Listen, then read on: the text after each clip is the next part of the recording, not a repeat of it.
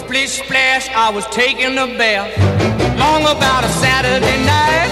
Yeah. 점심 먹고 유쾌한 시사 디저트 한 입. 최영일의 시사 본부. Well, I stepped out the tub and put my feet on the floor.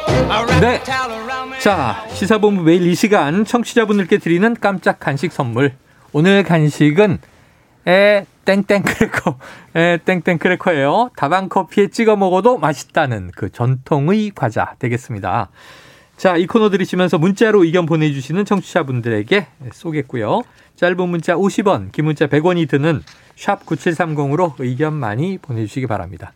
이 과자를 왜 선정하셨냐면 이어지는 IT본부의 오늘 주제와 이름이 비슷해서 정했다는 또 심오한 뜻이 있으니까 한번 이 추정을 해 주시죠. 자, IT본부 본격적으로 시작해 봅니다. 알아두면 유익한 IT 이슈를 쏙쏙 소개해 주시는 시사본부의 꿀보 있습니다. 얼리어답터 김덕진 한국인사이트 연구소 부소장 나와 계십니다. 어서 오세요. 네, 안녕하세요. 반갑습니다. 막 김덕지입니다. 한숨을 쉬면서 들어오셔서 왜요? 그랬더니 내일 3% 나가야 돼요. 그런 홍보하지 마시고요. 시사본부에 집중해 주십시오. 아, 홍보가 아니라 지금 어우 저는 네. IT 얘기하러 나가야 되는데 지금 이래 가지고 IT 얘기 할수 분위기가. 있을지 네. 긴장이 됩니다. 네. 그래요. 내일 잘하세요. 네, 화이팅. 알겠습니다. 네. 네. 저는 그것보다 지금 과자 이야기하다가 네. 과자 이름 뭐지 하다가 아, 오늘 아, 주제에서 드디어 제 머릿속에. 연결이 됐습니다. 어, 지난주 주제가 너무 인상에 남아서 네. 뭐냐면 냉동인간 얘기를 해주셨는데 뭐 얼릴 수 있는데 녹일 수는 없다니 이게 무슨 일이야 그러고 끝났잖아요. 맞아요. 자 오늘은 어떤 주제인가요? 오늘은 과자 이름과 비슷한 CES 이야기를 좀 해보려고 아, 그래서 합니다. 네. CES 야 이게 해마다 연초에 열리는 맞아요. 세계 최대의 가전 박람회잖아요. 네. 그렇죠. 이제 그 세계 최대의 가전 박람회였는데 음. 이젠 더 이상 가전이라고 할 수가 없어요. 왜냐하면 네. 올해만 하더라도 가장 주목받을 분야가 모빌리티, 뭐 인공지능, 그 mobility면 심지어 뭐 자동차, 심지어 항공기까지. 네 그리고 우주 이번에 우주 비행기도 어, 우주비 나옵니다. 우주선. 우주선도 나와요. 네. 네, 그러면서 뭐 도시에 대한 이야기하고 그러니까 어떻게 보면은 요즘의 CES는 더 음. 이상 가전쇼라기보다는 IT라고 하는 키워드가 과연 우리 세상에서 어디까지 연결될 것인가, 네, 네. 우리 사회를 어떤 방식으로 바꿔 나가는가에 대한 전반적인 흐름을 보는 쇼라고 생각하시면 될 것 같고요. 아. 그래서 이제 CES를 보는 방법 제가 항상 말씀드리는데 네. 상품 하나하나도 좋지만 CES는 대부분 다 이게 메시지 싸움이에요. 아. 왜냐하면 거기서 나오는 상품이 당장 출시되는 게 아니라 어. 보통 거기서 나온 제품이 최소 1, 2년 있어야지 나옵니다. 아, 일종의 이제 이 시제품들 네, 뭐 제일 대표적으로 우리가 몇 년 전에 최근에도 이제 보면 우와 신기하다는 것 중에 이제 우리나라 한 전자회사에서 TV 이렇게 올라갔다가 내려갔다가 막 아. 이렇게 커 튼처럼 네, 그거 보신 돌돌돌. 말리는. 네, 그거 최근에 이제 한 1년 전, 2년 전부터 이제 기업들을 좀 이게 어떻게 보면은 좀 비싸게 가전에 네. 풀리기도 시작하고 최근에 또 뭐 방송국에서 PPL이 좀 많이 보이는데 어. 이게 실제로 CES는 2019년에 이미 발표가 됐었어요. 아. 네, 그러니까 이렇게 생각하면 기술 격차가 실제로 거기서 나오는 게 우리 손에 나오는 한 3년 정도 그 정도의 텀이 있습니다. 아. 그러니까 어떻게 보면 지금 나오는 상품이 와 나온다라기보다는 그들이 지금 무슨 이야기를 하는가. 아. 그래서 그 메시지가 결국에는 향후 2, 3년간의 어떤 그들의 미래 그림에 어떤 중요한 키워드가 되겠구나라는 관점에서 보시면 우리가 음. 기술을 잘 모르시더라도 상품이나 발표하는 그래요. 메시지만 보더라도 좀 재밌는 부분이 있습니다. 그럼 올해 이제 올해가 아니 내년이죠. 이, 네, 그렇죠. 2022 CES 행사를 보면 네. 2, 3년 후에는 어 이렇게 또 바뀌겠구나 그렇죠. 세상에 한 트렌드를 미리 읽어본다. 네네네. 자, 뭐 모빌리티 맞아요. 우리 이게 가전이라 그래서 냉장고, 네. 흔히 뭐 우리가 텔레비전 이런 거 생각했는데 이제는 현대자동차에서 그러니까요. 막 도심을 날아다니는 네. 삼 3차원 mobility도 선보이고. 자, 그런데 코로나 19 때문에 네. 이 세계 최대의 가전 박람회 CES 2021 올해 초 네. 온라인으로만 열렸었던 기억이 있습니다. 그렇죠. 그런데 이제 반쪽 행사다. 음. 물건을 직접 보고 만져보지 못하니까. 그렇죠. 근데 지금 내년에는 오프라인에서 열린다네요? 네.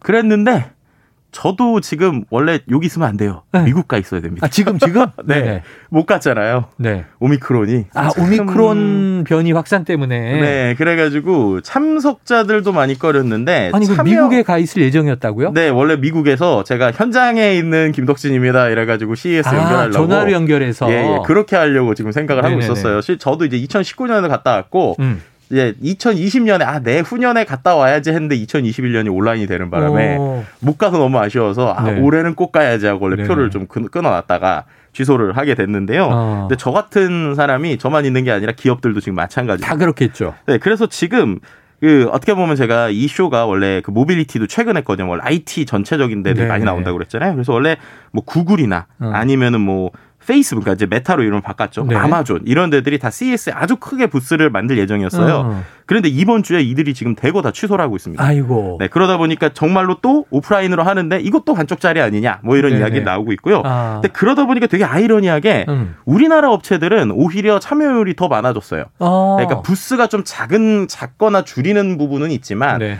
기업 수를 보면 startup이나 이런 데들이 우리나라가 아. 지난 CES보다 더 많이 나갑니다. 어, 그래요. 그러니까 이게 이제 어떻게 보면 그들한테 기회가 될 수도 있고 어. 아니면은 아 정말 뭐 관심이 떨어졌는데 우리나라끼리 뭐 하냐 이렇게 바라볼 수 있는 여러 가지 관점이 있지만 네네. 어쨌든 지금 볼만한 거리들은 결국에는 이제 우리나라 삼성 아니면은 이제 뭐 어. 현대 뭐 이런 데들 아니면 이제 기존사랑 LG전 뭐 이런 식으로 네. 다- 그러니까 우리나라 회사들이 아이러니하게 주목받을 수 있는 뭐 이런 상황이 좀 되고 어, 있다. 뭐 글로벌 해석해 볼 수 있을 것 같습니다. 다국적 기업들이 오히려 빠지고 네. 후퇴하고 우리 스타트업들이 약진하고 있다. 이건 좋아요. 네. 뭐 이제 또 이제 앞으로 효과는 기대해 봐야 되겠지만 네네. 그러면 이번 CES 쇼의 뭐 핵심 트렌드, 네. 키워드, 하이라이트 이런 게 있을 텐데 뭡니까? 네. 일단은 어, 미리 말씀드리면 예전보다 용어가 어려워졌습니다. 네. 왜냐하면 예전에 딱 한 가지 뭐 예를 들면 인공지능 그렇죠. 뭐 그렇죠. IoT 이러면 네. 됐는데 그것도 이제 5, 6년 전 얘기고 어. 이제 그런 것들이 합성된 단어라고 보시면 될 것 같은데 제가 볼 때는 올해 핵심 키워드 중에 하나는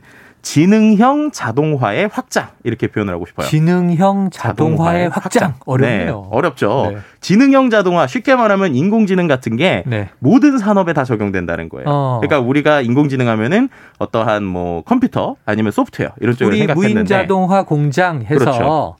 무슨 뭐 computer manufacturing 네. 뭐 또는 이저이 공장 자동화, 그렇죠. factory automation 이런 얘기 많이 했었잖아요. 네, 과거에. 그랬는데 이것뿐만 아니라 이제는 모든 생활에 있는 가전, 자동차 등등등이 모두 다 혼자서 움직일 수 있는 지능형 자율화로 간다라는 거예요. 자율주행처럼 네, 제일 대표적인 게 뭐 자율주행처럼 음. 자율주행 트럭 같은 것들이 많이 네네, 나오고요. 화물차. 그리고 이제 어떤 농업을 할 때 농업의 트랙터 이런 아. 것들도 자율주행으로 스스로 한다거나 네. 아니면 그 안에서 씨를 뿌리거나 잡초를 제거할 때도 네. deep learning 기술이 들어가 있어가지고 이게 잡초인지 씨인지 오. 구분하면서 얘만 뽑거나 거기에만 농약을 딱딱 주는 오. 이런 것들도 좀 나오고 있고요. 네. 그것뿐만 아니라 어떤 우리가 알고 있는 가전기기, 심지어 뭐 냉장고나 세탁기에도 이 안에 센서가 있어서 어. 지금 이 세탁물이 얼마큼 찌든 때가 있는지에 따라서 어. 자동으로 그 뭐죠?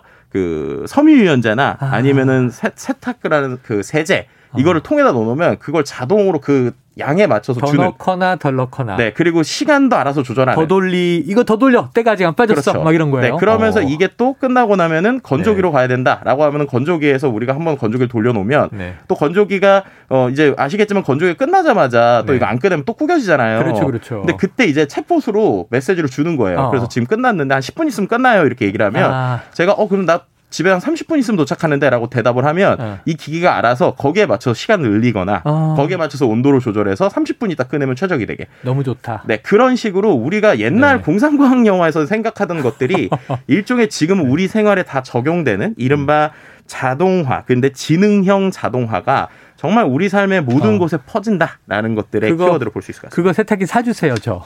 저 왜냐면 청바지를 늘 돌려놓고 까먹어서 하루 뒤에 빼면 네. 엄청 쭈글쭈글해져서 그러니까요. 이게 또 펴질만 하면 또 세탁기에 넣어야 아, 돼. 근데 그러면은 네. 아마 라디오 방송하고 계시는데 자꾸 네. 세탁기가 말걸 거예요. 아, 좀 가- 세탁기가- 가져가세요 하고 푸시가 CD 뭐 이런 것처럼 네, 그렇죠. 빨리 꺼내세요, 빨리 네, 꺼내세요 이렇게 그러니까요. 알람이 네, 있군요. 잘못하시면은 갑자기 어. 라디오에서 네. 세탁기 소리가 날 수 있습니다. 청취자 2919님, 와, 정말 신기하네요. 우리 문명이 어디까지 진화할 지 기대가 됩니다. 음.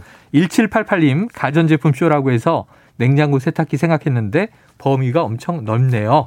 KT 주님은요, 너무 재밌을 것 같아요. 언젠가 CS 갈라를 기다리며 열심히 살아야겠습니다.